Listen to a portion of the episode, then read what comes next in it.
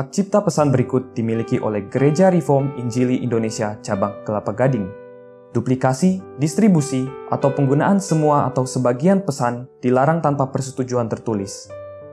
Jikalau ada pertanyaan, silakan kirim ke email gri-kelapa-gading at gmail.com. Untuk informasi yang lain, kunjungi website Gereja GRI Kelapa Gading di www.grii-kelapagading.org.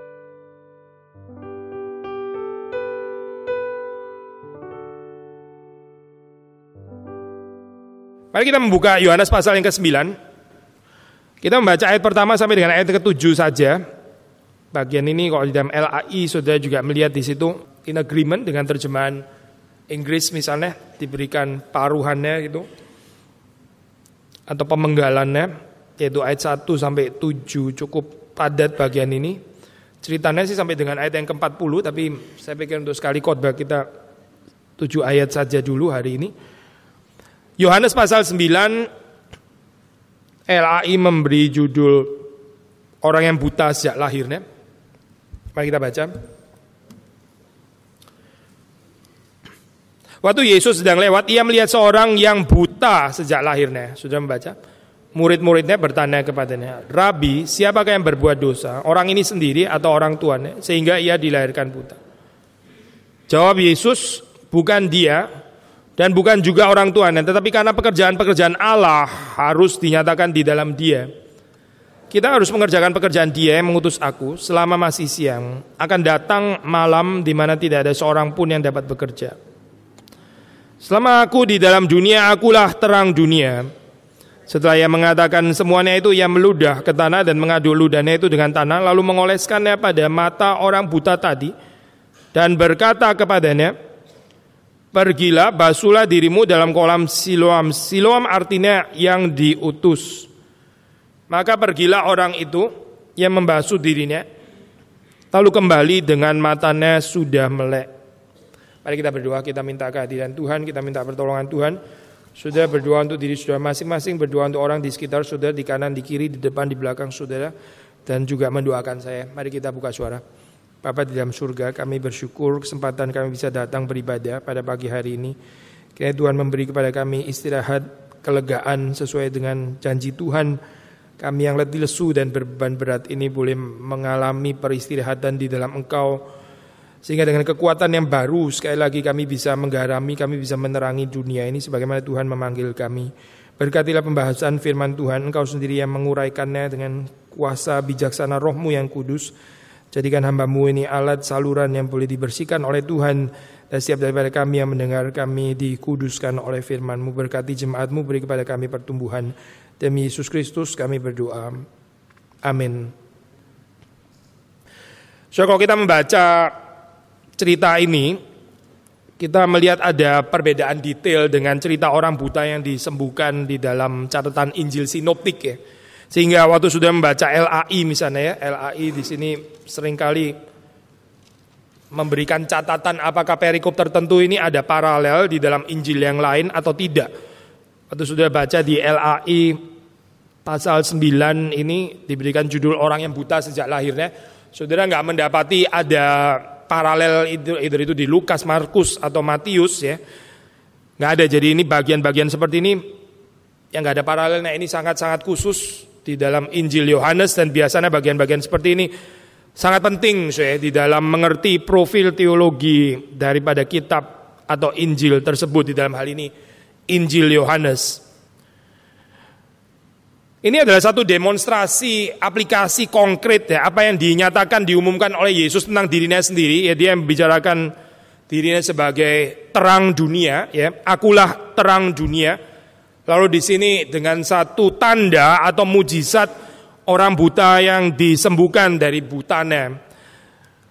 So, waktu kita membaca Yohanes seperti sering kali kita sudah menekankan itu bukan cuma masalah fisik saja, so urusan tentang buta jasmani lalu kemudian menjadi bisa melihat secara jasmani, tapi di dalam pengertian Yohanes khususnya sudah mendapatkan bagaimana penulis daripada Injil ini ingin membawa kita untuk masuk ke dalam pengertian rohani. Jadi bukan cuma sekedar urusan kebutaan jasmani saja, Tapi yang lebih persoalan atau yang sebetulnya mau dikatakan juga adalah kebutaan rohani, bukan hanya kebutuhan jasmani saja. Waktu saudara membaca bahkan di dalam bagian pertama di situ sudah ada certain meaning yang kita bisa belajar. By the way, waktu kita melihat tentang kebutaan rohani, saya pikir kita jangan melihat secara hitam putih ya, either kita buta atau nggak buta gitu. Nggak buta, buta, buta, nggak buta. Kalau kita nggak buta, ya berarti kita sudah nggak buta. Kita pasti melihat jelas luar biasa. Kalau kita buta, ya berarti kita nggak lihat sama sekali begitu. Waktu kita membaca di dalam Alkitab, di dalam Injil Sinoptik memang ceritanya saya itu ada orang buta, tapi yang telinganya begitu peka itu mendengar Yesus lewat ya, lalu berteriak, "Anak Daud, kasihanilah aku atau kasihanilah kami." Jadi buta tapi bisa mendengar dengan jelas. Buta tapi sebetulnya punya penglihatan rohani ya. Atau contoh klasik orang sering kali mengatakan Fanny Crosby itu buta, tapi dia adalah salah satu orang yang sangat melihat kemuliaan Tuhan dengan jelas di dalam kebutaan jasmaninya. Yesus terang dunia, barang siapa berjalan bersama dengan dia, di dalam dia, tidak berjalan di dalam kegelapan. Kita mulai dalam ayat 1, waktu Yesus sedang lewat di situ dikatakan ia melihat seorang yang buta sejak lahirnya. Yesus melihat. Apa yang dilihat oleh Yesus? Orang buta yang sejak lahirnya. Orang buta itu nggak bisa melihat Yesus karena dia buta. Yesus yang nggak buta, dia melihat dan yang dilihat adalah orang buta yang sejak lahirnya. Apa yang saudara lihat? Kita bilang kita nggak buta kan ya? Kita bukan saja mengatakan saya tidak, bukan saja tidak buta secara jasmani. Saya percaya saya juga tidak buta secara rohani karena saya sudah celik di dalam Kristus. Tapi apa yang kita lihat, sudah lihat apa? Di dalam sehari-hari apa yang kita lihat? Yesus nggak buta, dia terang dunia, dia melihat orang buta sejak lahirnya. Itu yang dilihat oleh Yesus. Ada orang lihat, lihat, lihat lihat mobil, ya, lihat kekayaannya orang, lihat gedung besar, lihat gereja, lihat arsitektur yang megah, lihat orang-orang kaya, lihat orang-orang yang berpengaruh dan seterusnya, lihat orang berdasarkan ras, lihat orang berdasarkan agama, lihat, lihat, lihat, lihat sih orang-orang itu lihat, tapi nggak melihat seperti orang yang tidak buta ya itu orang yang melihat tapi sebetulnya mirip orang yang buta. Yesus melihat seorang yang buta sejak lahirnya. Ini yang dilihat oleh Yesus. Ada satu belas kasihan, ada compassion di dalam diri Yesus yang nggak ada pada bahkan murid-muridnya. Apa sih yang dilihat oleh gereja sama ya saya? Apa yang dilihat oleh gereja? Apa yang kita ingin saksikan? Apa yang gereja ingin saksikan? Tadi Pak Roni sharing tentang ini ya, tentang salah seorang anggota keluarga jemaat yang bergumul di dalam operasi yang memakan biaya besar luar biasa. Beberapa minggu lalu kita menyaksikan berita di Lombok ada gempa dan sebagainya. Apa yang kita lihat, saya? Apa yang saudara dan saya lihat? Yesus waktu dia melihat, dia melihat penderitaan manusia, Waktu Yesus melihat, dia melihat orang-orang yang helpless, yang hopeless, yang gak ada pertolongan di dalam kehidupannya kecuali Tuhan menolong dia. Itu yang dilihat oleh Yesus. Apa so yang dilihat oleh gereja? Apa yang disaksikan oleh gereja? Apa yang gereja ingin dunia ini melihat apa so sebetulnya? Kita bilang kita nggak buta kan? Hopefully gereja ini juga bukan gereja yang buta. Yesus sedang lewat, dia lewat saja. Sudah tahu istilah lewat ya? Lewat ya itu lewat. Lewat itu orang dari sini mau pergi ke sana, lalu dia lewat gitu. Itu namanya lewat. Saya. Yesus bukan sengaja mau pergi visit orang buta itu. Dia lewat saja sebetulnya. Dia lewat mau pergi ke mana sih? Ya ke Yerusalem pasti ke mana lagi kalau bukan ke Yerusalem. Yesus sejak lahir dia perjalanan menuju Yerusalem. Dia mau ke Yerusalem, dia mau mati di sana dan di dalam lewat lewat lewat perjalanan menuju ke Yerusalem, Yesus melihat melihat kanan, melihat kiri, melihat ada orang-orang, melihat seorang yang buta sejak lahirnya. Tetapi alangkah kontrasnya saya penglihatan Yesus dengan murid-muridnya. Murid-muridnya bertanya kepada Rabi, siapa yang berbuat dosa, orang ini sendiri atau orang tuanya sehingga ia dilahirkan buta? Discussion, saya, analisa. Gitu. Begini, saya kasih contoh sederhana.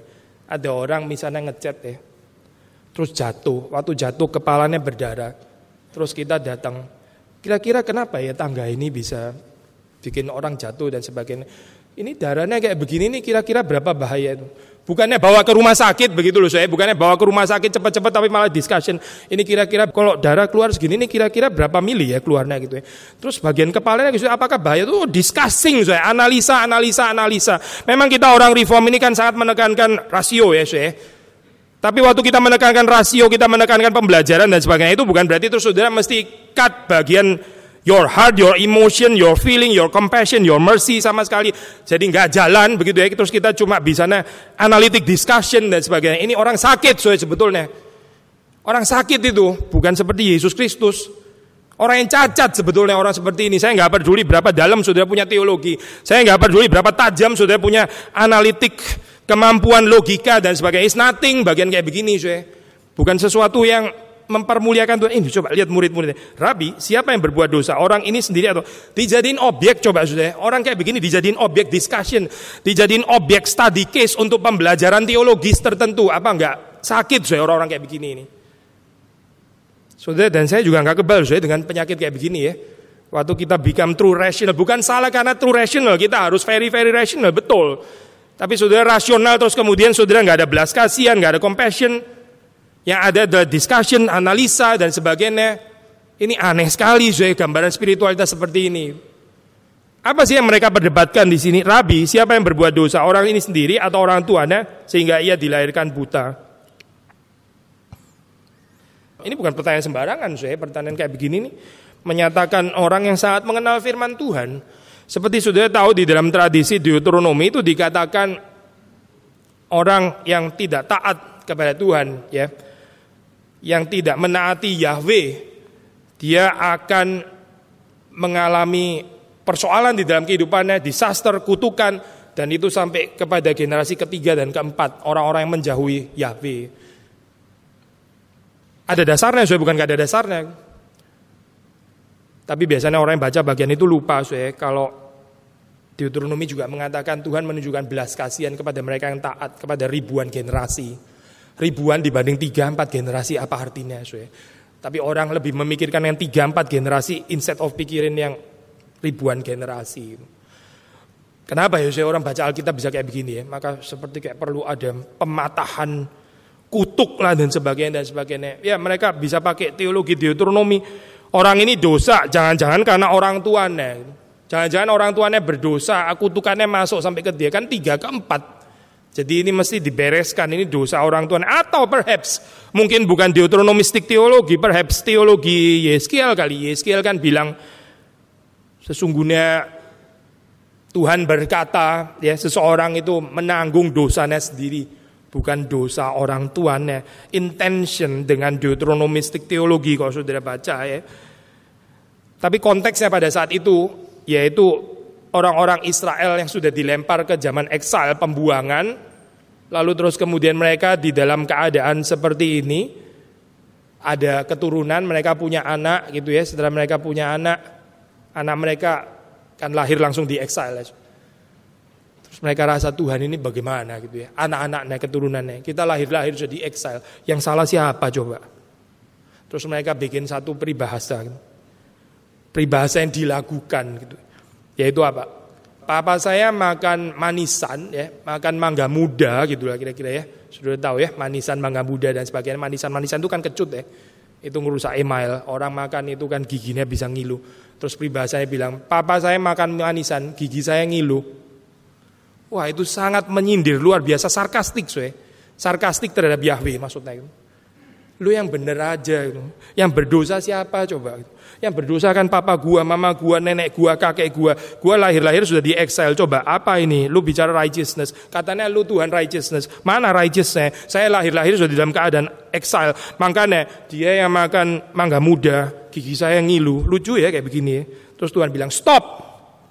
Yuk jangan bicara kalimat seperti itu lagi di Israel. Sesungguhnya orang tanggung dosanya sendiri bukan karena dosa orang tuanya. Bukan karena dosa nenek moyang setiap orang retribusi itu individual, urusan individual, bukan urusan eh, keturunan dari nenek moyang di atas, bukan. Jadi kalau sudah melihat di dalam pertanyaan ini ya, ayat yang kedua, Rabi, siapakah berbuat dosa? Orang ini sendiri atau orang tuanya sehingga ia dilahirkan buta? Orang ini sendiri teologi Yeskiel atau orang tuanya Deuteronomistik teologi. Nah ini menarik ya, case study begitu ya. Gak ada doa, gak ada introspeksi, gak ada belas kasihan, gak ada mikir kenapa ini bisa terjadi. Mungkin Tuhan memberikan peringatan kepada yang gak ada. Yang ada adalah theological discussion, theological discussion. Saya rada rasa helpless ya dengan perkembangan reform teologi yang seperti ini sangat gak menjanjikan gitu. Jangan kita kehilangan bagian itu Yesus ya, lalu menjadi seperti murid-murid discussion, discussion, discussion. Yesus melihat seorang yang buta sejak lahirnya. Apa yang dilihat oleh murid-muridnya? Yang dilihat oleh murid-muridnya adalah potensi diskusi teologi. Itu yang dilihat oleh murid-muridnya. Mari kita menganalisa, mari kita melihat dari perspektif teologis, ini kira-kira apa Menarik juga, saya kepingin tahu posisi teologis Yesus di mana. Apakah dia lebih deuteronomistik atau dia mengikuti teologi Yeskiel di dalam hal ini gitu. Ini kan menarik untuk diperdebatkan. Menarik sih boleh saja menarik saya, tapi menarik yang nggak mengubah hidup sebetulnya. Nggak ada poin sama sekali. Belajar teologi seperti ini untuk apa saya? Maka Yesus kemudian menjawab bukan dia dan bukan juga orang tuanya, tetapi karena pekerjaan-pekerjaan Allah harus dinyatakan di dalam dia. Memang saya jawaban ini kita nggak harus selalu bisa pakai ya, tapi ini salah satu cara menjawab. Waktu membicarakan tentang penderitaan yang selalu dikaitkan dengan dosa, ya seperti sekarang juga masih ada saya pengajaran seperti ini ya. Dosa, penderitaan begitu kan ya. Dosa menghasilkan penderitaan, penderitaan karena dosa. Saya sering kali bicara kepada saudara, waktu kita menderita, memang memang ada baiknya kita introspeksi terlebih dahulu. Saya. Waktu kita sulit ya kehidupan kita ya, kayaknya banyak kesulitan. Ada baiknya saudara introspeksi gitu. Jangan cepat-cepat bilang kalimat Yesus bilang dosa nggak ada hubungannya dengan penderitaan penderitaan nggak ada hubungannya sama ini sama dosa begitu. Sebentar saya sebentar. Di dalam bagian lain ada bagian Yesus mengatakan mengafirmasi kaitan antara dosa dan penderitaan. Waktu itu apa ada orang-orang Israel yang ditimpa menara Lalu ada orang-orang yang mati yang darahnya dicampur dengan darah binatang oleh Pilatus dipersembahkan. Dan merupakan satu kekejian. Yesus mengatakan kalimat, kamu pikir dosamu lebih kecil daripada dosa-dosa orang itu. Kamu pikir mereka karena mengalami seperti itu, lalu kemudian dosa mereka itu lebih besar daripada dosa-dosamu. Berarti di sini Yesus affirms ya, antara penderitaan dan dosa. Tapi di dalam bagian ini tidak. Makanya saya kita mesti melihat keseluruhan Alkitab, nggak bisa cuma satu ayat terus kemudian kita bikin satu teologi berdasarkan satu ayat tertentu. Kita mesti melihat gambaran yang lebih utuh. Tapi di dalam bagian ini betul saya ada inadequacy, ketidakcukupan. Kalau kita selalu melihat penderitaan seseorang itu selalu pasti dikaitkan dengan dosa. Saya pikir di dalam hal ini kitab Ayub sudah membicarakan ya. Kitab Ayub sudah tahu isi daripada kitab itu teman-teman yang memojokkan ya berdasarkan deuteronomistik teologi ya um, deuteronomistik teologi bukan dalam pengertian yang tadi so yang tiga empat keturunan tapi deuteronomistik teologi dalam pengertian yang lain yaitu bahwa ini so kalau orang taat dia akan diberkati Tuhan. Kalau dia nggak taat dia akan kena kutukan disaster dan sebagainya. Lu sakit toh berarti lu bangkrut toh kehidupan pasti pasti ada persoalan di sini. Ayo lu mengaku dosamu apa gitu itu teman-temannya Ayub kan insis Ayub untuk mengaku dosamu apa sebetulnya? Kasih tahu kalau enggak hidupmu mana bisa berantakan kayak begini. Pasti ada dosa dan harus mengakui dosa itu. Sampai sekarang saya masih ada pengajaran kayak begini loh. Seperti kayak orang nggak belajar kitab Ayub atau bagaimana ya. Di dalam kitab Ayub kita tahu saya jawabannya nggak sesimpel itu kan ya. Nggak selalu orang benar itu tidak menderita. Nggak selalu orang benar juga bisa menderita gitu tapi pengajaran yang mengatakan bahwa orang menderita pasti karena ada dosa. Nah sekarang persoalannya hanya dua pilihan, either dosanya sendiri atau dosa orang tuanya, begitu kan ya? Ini dosanya dia sendiri atau dosa orang tuanya. Kalaupun gambaran seperti ini betul, saya ini cuma bisa mengajak kita untuk melihat ke belakang, ya. Untuk melihat ke belakang. Tapi kita bisa nggak nggak move on ke depan, saya. Saudara kalau pergi ke dokter misalnya, ya, sudah didiagnosa. Kita kadang-kadang waktu dalam keadaan sakit dan sebagainya, kita ingin tahu juga, doh, ya, ini penyebabnya sebetulnya apa gitu. Lalu orang bisa memberikan diagnosa, oh ini penyebabnya. Ya, kita kita tahu kita rasa lebih ada pengetahuan tentang oke lain kali hati-hati sama itulah ya supaya nggak kena penyakit kayak begini lagi atau setidaknya memperingatkan orang lain. Tapi kalau seorang dokter cuma bisa kasih tahu penyebabnya, tapi dia nggak bisa kasih obat, nggak bisa kasih pengharapan ke depan, ya apa artinya so ya? Kamu dalam keadaan ini sebentar, saya analisa ya, kamu itu gini loh persoalannya gini gini, analisanya tajam sekali so ya karena gini gini gini ini ini persoalanmu di situ gitu. Jadi saya sekarang masih bagaimana pak? Oh itu saya nggak tahu, tanyalah orang lain. Saya ini ahli menyelidiki sebab musabab. Jadi sebabnya apa berakibat apa itu tanya saya. Kalau kamu tanya jalan keluar jangan tanya saya begitu ya. Saya nggak tahu, saya cuma bisa menjelaskan sebab saja. Apakah kekristenan kayak begini, saya? Kita dalam keadaan menderita kenapa? Karena manusia sudah jatuh dalam dosa. Ya oke kita tahu semua lah kayaknya ya. Tapi terus apa, saya? Kalau seandainya Yesus nggak datang ke dalam dunia, nggak menebus kita, terus ya kamu mesti tahu ya keadaan menderita kayak begini karena Adam diciptakan pada mulanya di dalam keadaan kesucian positif, tapi dia memilih jatuh dalam dosa. Kamu mesti tahu itu. Sudah, itu kekristenan saya. Itu bukan kekristenan saya, itu sangat parsial gambaran kayak begini. Maka waktu Yesus mengatakan bukan dia dan bukan juga orang tuanya. Ada saatnya saya nggak nggak gubris, ada saatnya kita nggak membicarakan sudah dulu sebabnya apa yang berakibat apa sudah nggak terlalu penting sudah membicarakan. Sekarang dari sini bagaimana bertobat sekarang dari sini bagaimana disembuhkan sekarang dari sini bagaimana mengalami pemulihan sekarang bagaimana di dalam keadaan seperti ini mengalami pertolongan Tuhan sekarang ke depannya bagaimana? Itu yang Yesus katakan. Terus bicara ke belakang ke belakang ya saya bisa nggak nggak ke mana-mana. Akhirnya cuma menjelaskan akhirnya jadi excuse akhirnya jadi penjelasan penjelasan belaka tapi juga nggak ada perubahan setelah itu kalau ada air netes terus di ruangan ini ya terus saya bisa menjelaskan ya ini karena kayaknya ada kenapa ada bocor kayak gitu mungkin ada daun yang berterbangan jatuh ke talang-talang air sehingga buntu sehingga air yang mestinya lewat talang nggak bisa lewat talang karena sudah sumpek ada terlalu banyak daun. Itulah penyebab kenapa ada tetesan-tetesan ini gitu. Sudah gitu saya menjelaskan. Ada daun masuk ke talang, talang buntu, air netes-netes di tempat yang salah. Terus bagaimana memperbaiki? Oh nggak tahu. Kita pokoknya tahunnya daun aja gitu. Tahunnya ada daun di talang. Gitu. Jadi gimana sekarang? Ya udah bikin tulisan forbidden daun dilarang masuk ke talang atau bagaimana gitu. Ya apa solusinya terus apa saya? Gak ada yang bisa benerin, gak cuma menjelaskan pokoknya ini gara-gara daun dan sebagainya. Ya terus mau ke mana saya penjelasan kayak begini untuk apa gitu. Ini yang dipikirkan oleh murid-murid. Rabi, siapakah yang berbuat dosa? Orang ini sendiri, orang tuanya sehingga ia dilahirkan buta. Misalnya saya, misalnya, misal ya. Gini loh, murid-muridku. Posisi saya sih Yeskiel ya. Terus terang. Lah terus orang ini apa? Ya tetap buta lah. Orang ini ya tetap buta, cuma dijelaskan posisinya Yesus di Yeskiel gitu saja. Setelah itu apa nasibnya orang? Ya buta tetap sama. Apakah penjelasan asal muasalnya dari mana?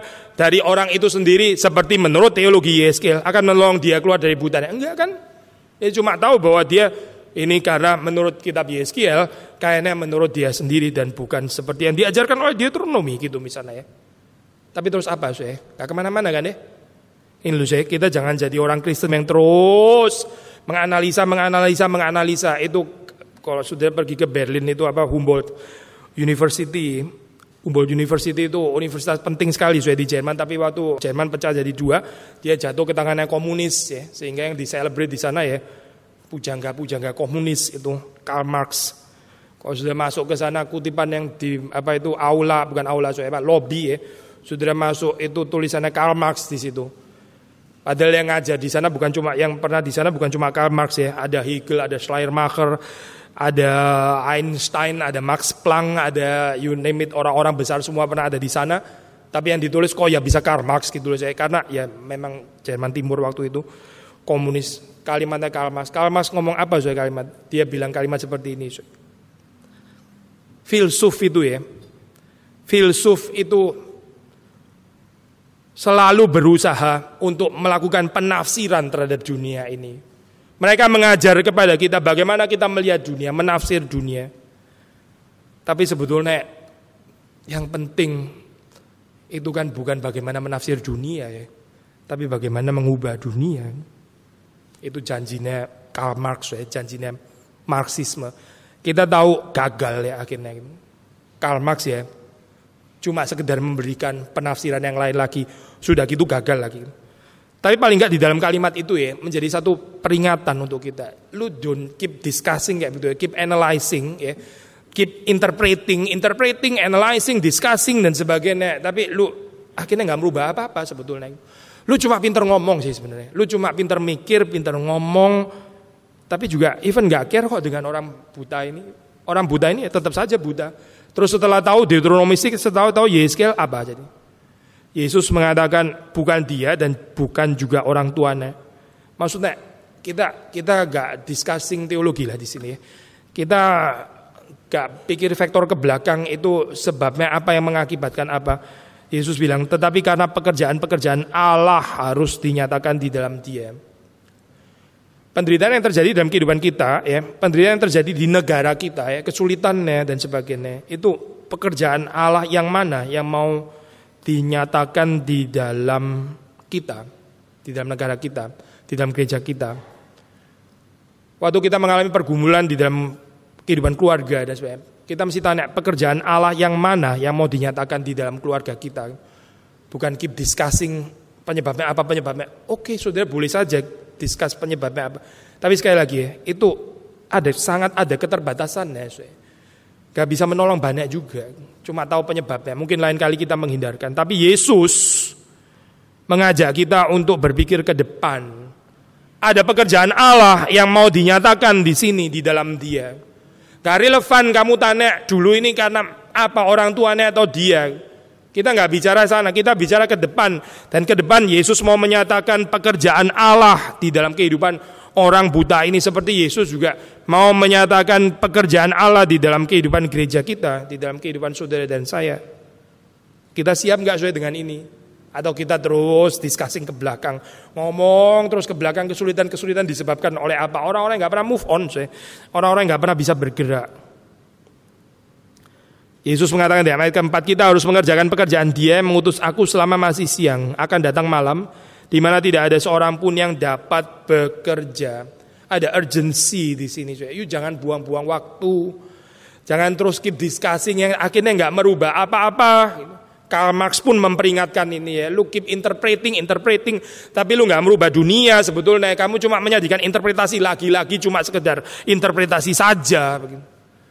Ayo dong kerja, ayo bergerak, begitu ya. Apa kontribusi kita kepada society, kepada gereja, kepada dunia, kepada environment, lingkungan kita ini sebetulnya apa?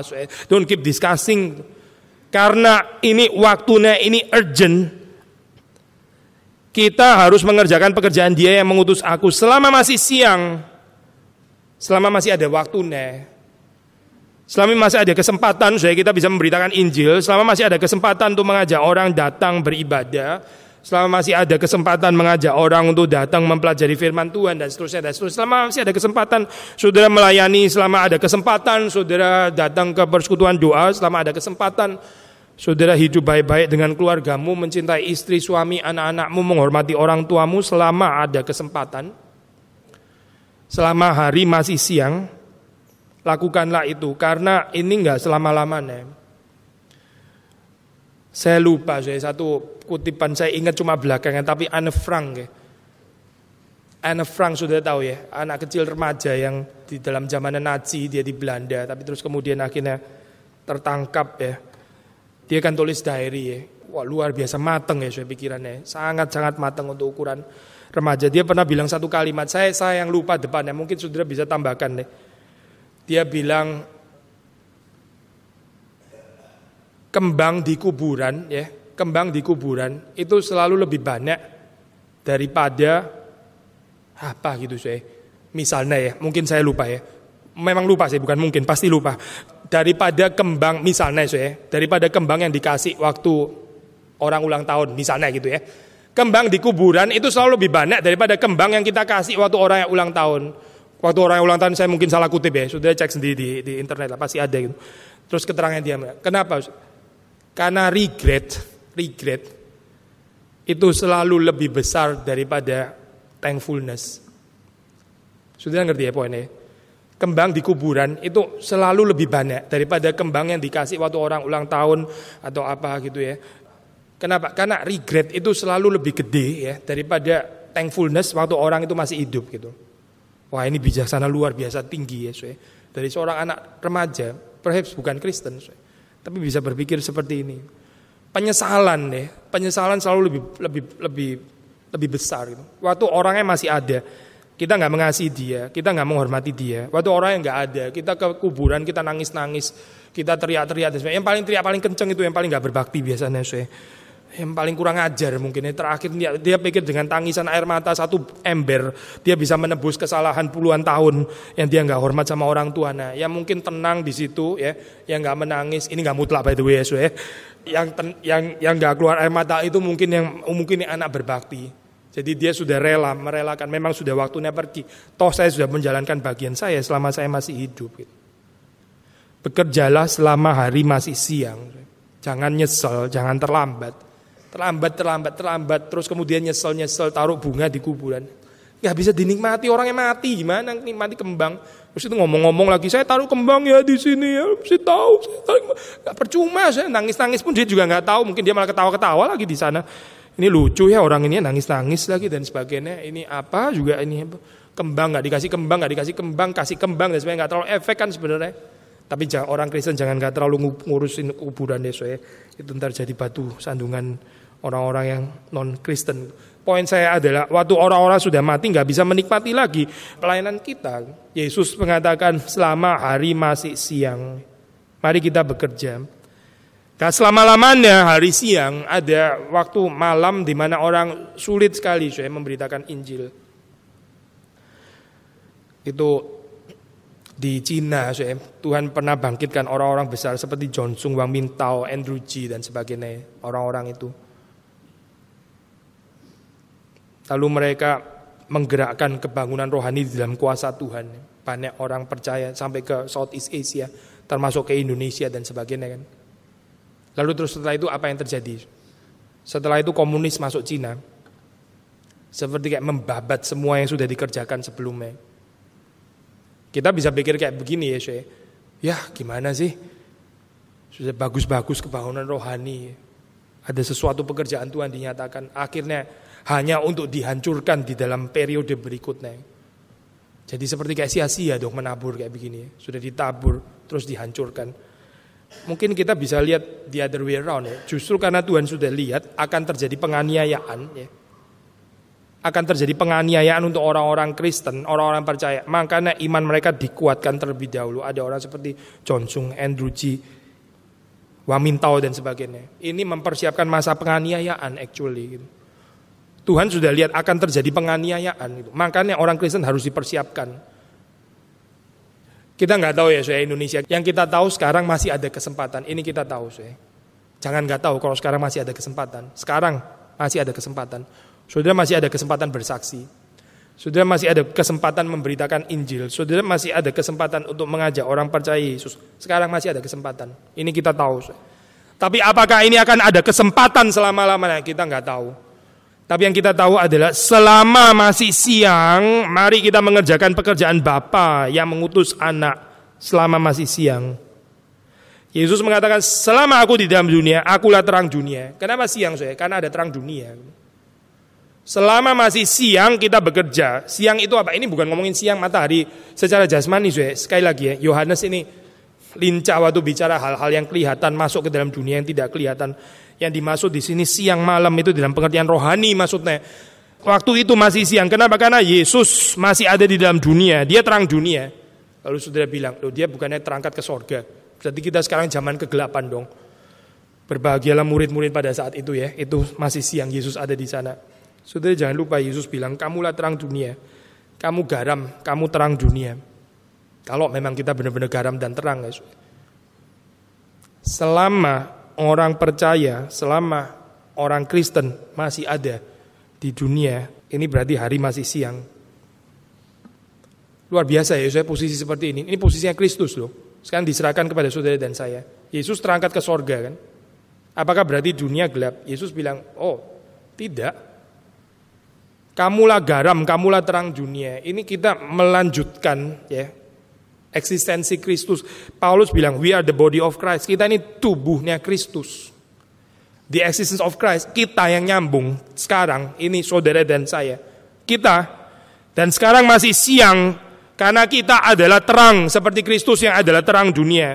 Tapi tentu menyisakan pertanyaan itu dengan catatan kalau kita betul-betul sadar identitas kita ini terang, identitas kita ini garam. Lah kalau garam sendiri kehilangan asinnya, kalau terang sendiri menjadi redup dan bukan lagi terang, ya mau berharap apa lagi? Kita mesti introspeksi, apakah kita sudah cukup bercahaya? Kita nggak bisa mengharapkan terang dari kegelapan kan, nggak bisa, doh, logik saja kan. Ya siapa yang bisa diharapkan bercahaya kalau bukan orang-orang percaya yang percaya kepada Yesus Kristus yang adalah terang dunia siapa lagi sue? Siapa yang bisa diharapkan kalau bukan orang-orang Kristen? Jadi persoalannya di mana sih? Persoalannya ada pada orang Kristen sue persoalannya. Persoalannya ada pada kita yang nggak cukup menerangi dunia ini. Mari kita introspeksi. Lalu Yesus bilang, selama aku di dalam dunia, akulah terang dunia. Nah sekarang Yesus itu begitu mempercayai saudara dan saya, dia menyerahkan kepada kita, kamu garam dan terang dunia. Yesus terangkat ke sorga. Tapi kita nggak bisa mengatakan, lu mah enak aja ya, main-main tinggal kita. Bukan enak aja, sudah dia mati di atas kayu salib. Dia sudah menjalankan bagiannya, sudah selesai itu. Dia sudah mengerjakan apa yang dia bisa kerjakan, apa yang dia bisa korbankan sampai yang terakhir, yaitu nyawanya sendiri. Yesus sudah menggenapkan semuanya. Sekarang saudara dan saya, kita garam dan terang dunia selama orang Kristen masih ada di dunia dan berfungsi sebagai terang, berfungsi sebagai garam, maka masih siang. Berarti ini masih siang. Ini heran ya, saya. Ini sesuatu yang ajaib. Di mana orang Kristen berada, di situ siang. Sekali lagi ya, tempat yang gelap, lalu orang Kristen menjejakkan kakinya di situ, itu siang. Ini mirip sekali seperti orang Israel yang waktu diserahkan tanah kanaan. Kita bukan mau dapat material blessing, bukan. So, itu gambaran perjanjian lama kan ya. Tapi kalau sudah baca di dalam perjanjian lama, itu dikatakan sejauh kakimu melangkah yang kamu injak itu tanahku berikan kepadamu. Kita bilang saya juga mau kayak gitu ya. Injak-injak jadi properti saya gitu. Injak-injak, wah sudah pikirannya masih material blessing perjanjian lama kayak begitu. Tapi janji yang sama masih berlaku saya. Kalau sudah belajar di dalam prinsip ini ya. Selama masih ada orang Kristen yang diharapkan Tuhan Yesus sebagai garam dan terang dunia, di mana mereka berada, di mana mereka menjejakkan kakinya di situ harusnya siang, harusnya begitu, saya. Karena kita terang dunia kok. Bekerja selama masih siang, siang itu tergantung apa, saya? Tergantung terang dunia. Terang dunia itu pertama Yesus, setelah itu dipercayakan kepada saudara dan saya, garam dan terang dunia. Mari kita bekerja, saya. Mari kita terus-menerus memancarkan terang yang dari Tuhan. Tapi jangan lupa, saya kita ini reflektor, bukan sumber terang seperti bulan. Bulan itu nggak percaya dari dirinya sendiri. Unlike matahari, nggak seperti matahari yang percaya dari dirinya sendiri. Tuhan itu percaya dari dirinya sendiri. Dia bukan reflektor, dia sumber terang. Dia terang itu sendiri. Tapi saudara dan saya, kita cuma bisa memantulkan terang yang kita terima dari Tuhan. Maksudnya, hiduplah kudus. Kita bersihin aja. Kita ini seperti cermin reflektor yang mesti dilap, so, mesti dibersihin kalau nggak bersih itu sinar yang masuk nggak bisa pancar gitu karena terlalu kotor, terlalu banyak jorok, saya nggak nggak ada pancaran. Akhirnya orang nggak bisa melihat terang karena kehidupan kita nggak kudus, kehidupan kita nggak suci. Garam dan terang dunia. Waktu kita bicara tentang garam dan terang dunia, kalau boleh sedikit include ini ya, Matius itu apa susah? Yaitu khotbah bahagia. Matius berbahagialah, berbahagialah. Itu garam dan terang dunia. Ya, kualitas itu garam dan terang dunia.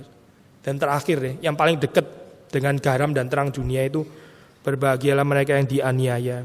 Itu saya yang paling dekat. Kan ada delapan ya. Yang paling dekat dengan pembicaraan garam terang dunia. Yang terakhir di dalam sabda bahagia. Berbahagialah mereka yang dianiaya karena aku. Berbahagialah mereka yang menderita karena Kristus. Itu garam dan terang. Waktu kita mencintai, kita akan menderita pasti. Gitu. Tapi waktu kita kurang mencintai, kita ini ya theological discussion ala para murid kayak begini. Ya ini bagaimana bisa jadi garam dan terang. Setelah ia mengatakan semuanya itu, ia meludah ke tanah dan mengaduk ludahnya itu dengan tanah, lalu mengoleskan pada mata orang buta tadi. Di dalam kepercayaan Yudaisme, saya kalau sudah membaca di dalam literatur-literatur itu kita tahu bahwa ludah memang dianggap mempunyai certain kekuatan yang menyembuhkan deh. Ini menarik saya. Saya nggak tahu saudara punya exposure seperti ini di sini tukang pijat di Indonesia juga bisa punya kepercayaan yang mirip ya saya. Saya pernah ada pengalaman bukan saya sih. Mama saya waktu itu masih hidup ya. Dia dipijat di Gempol, kota kecil saya, Jawa Timur. Tiba-tiba dia diludahin, gue kaget saya diludahin, pijat kok diludahin. Dia jawab, ini ada healing power gitu. Wah, mirip sama Yudaisme ya. Tukang pijat yang ngeludahin, karena dia percaya ludah ada healing power dan sebagainya. Itu jijik bener ya. Itu. Mungkin dikasih kotor supaya imun lebih kuat gitu ya, indirectly kali ya. Tapi ada kemiripan kalau sudah lihat di situ ya, di dalam kepercayaan ini ludah ya, itu mempunyai healing properties itu ada di dalam ajaran ini ya, Judaisme. Sampai demikian magical nih konsepnya ya, superstitious. Akhirnya sampai ada rabi-rabi yang melarang dilarang oleh rabi-rabi. Karena jadinya akhirnya lebih bergantung kepada ludah daripada bergantung kepada Tuhan begitu ya. Jadi kalau nggak ada ludah seperti kayak kurang serak kalau kalau ada ludah kita bisa lebih serak, bisa lebih sembuh. Gak ada. Akhirnya lebih bergantung pada ludah daripada bergantung pada Tuhan kepada Yahweh sampai akhirnya beberapa rabi terus kemudian melarang kaitan ini gitu dianggap sebagai sesuatu yang eh, superstitious. Yang menarik di sini Yesus kemudian pakai ludah ya, ya, pakai ludah seperti membangkitkan kepercayaan ini kembali, tapi ini adalah penyembuh yang sesungguhnya ya, bukan yang abal-abal itu, bukan yang sembarangan. Cuma mungkin selain ludah yang lebih menarik di sini adalah waktu di situ juga dikatakan tanah ya. Ia meludah ke tanah dan mengaduk ludahnya itu dengan tanah. Nah, ini mengingatkan kita kepada Genesis 2 ayat 7 ya. Kalau sudah membaca kejadian 2 ayat 7. Di situ dikatakan bahwa Tuhan Allah itu membentuk manusia dari tanah. Dari debu tanah ya. Lalu terus kemudian dia menciptakan manusia itu. Manusia itu dibentuk dari tanah. Di sini Yesus meludah. Ini berarti bicara tentang recreation ya di sini. Irenaeus memberikan satu kutipan yang indah saya baca ini saya. Dia bilang seperti ini. That which the artificer, the word had omitted to form in the womb, he supplied in public.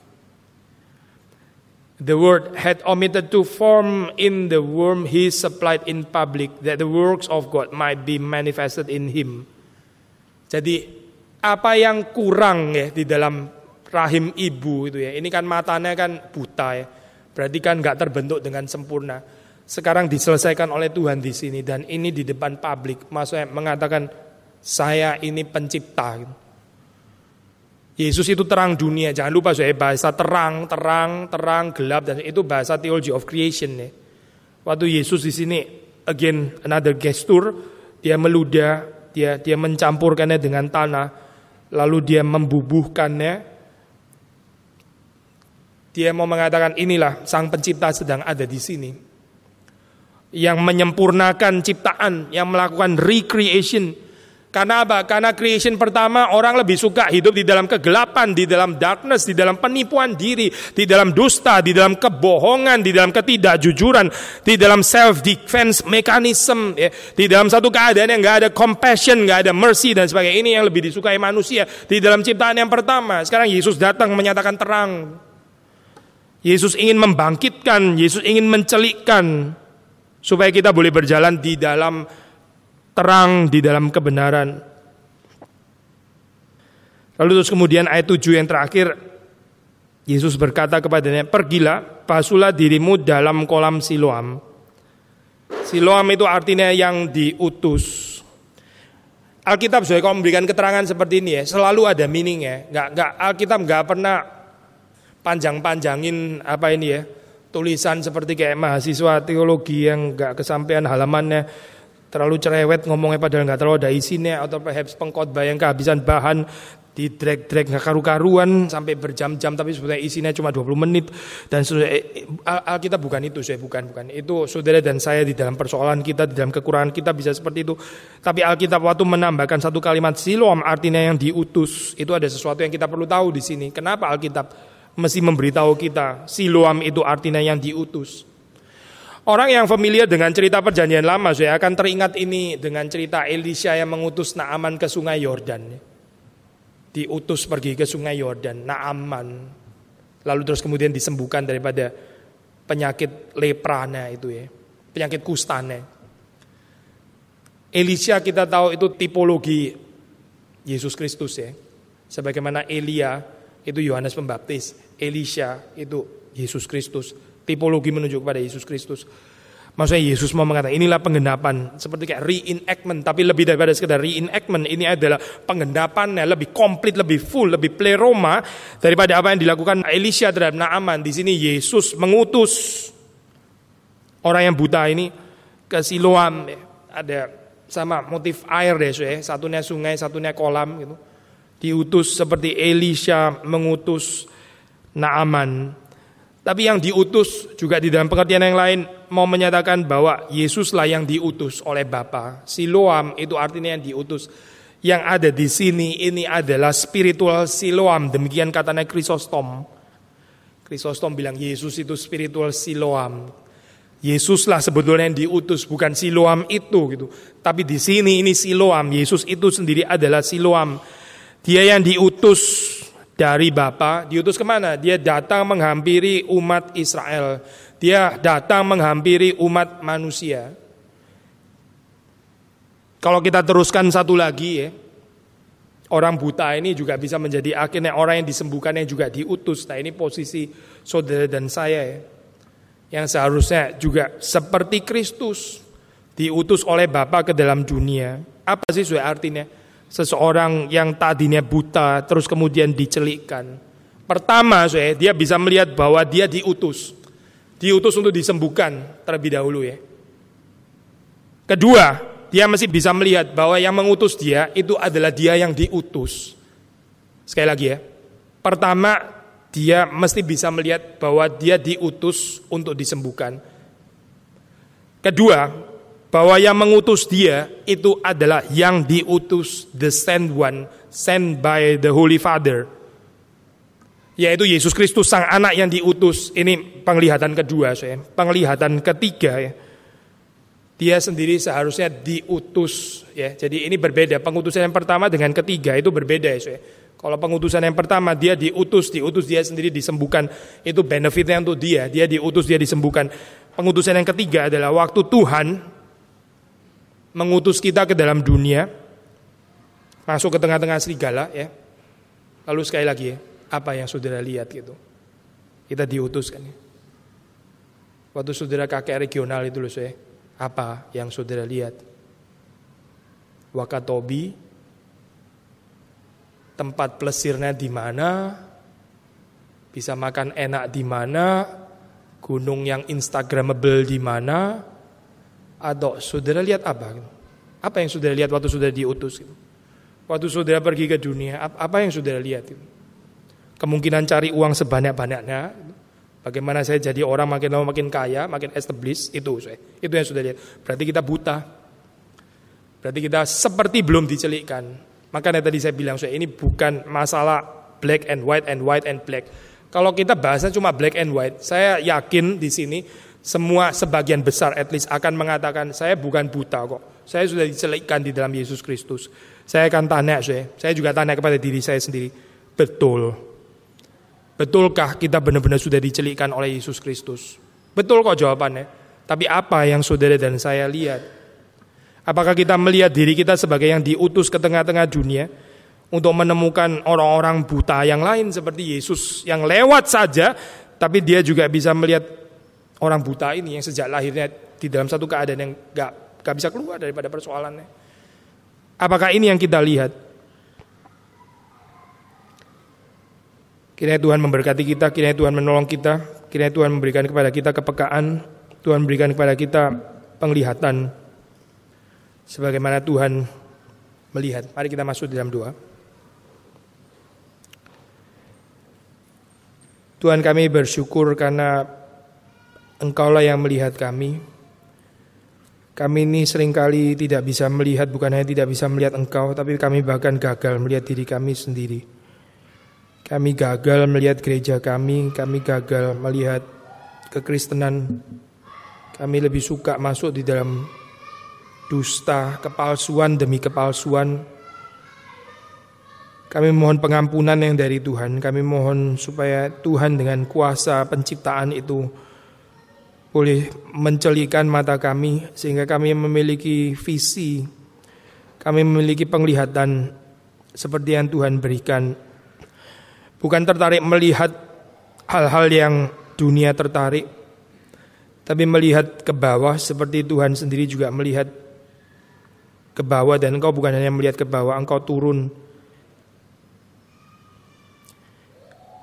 engkau menjadi manusia sama seperti kami.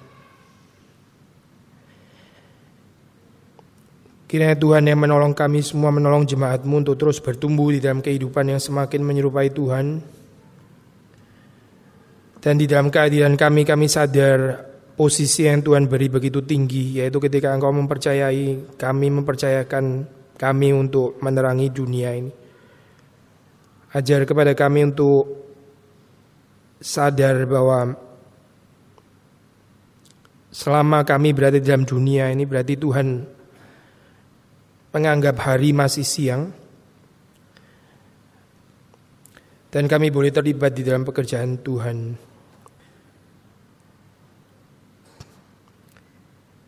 Demi Yesus Kristus kami berdoa, kami bersyukur.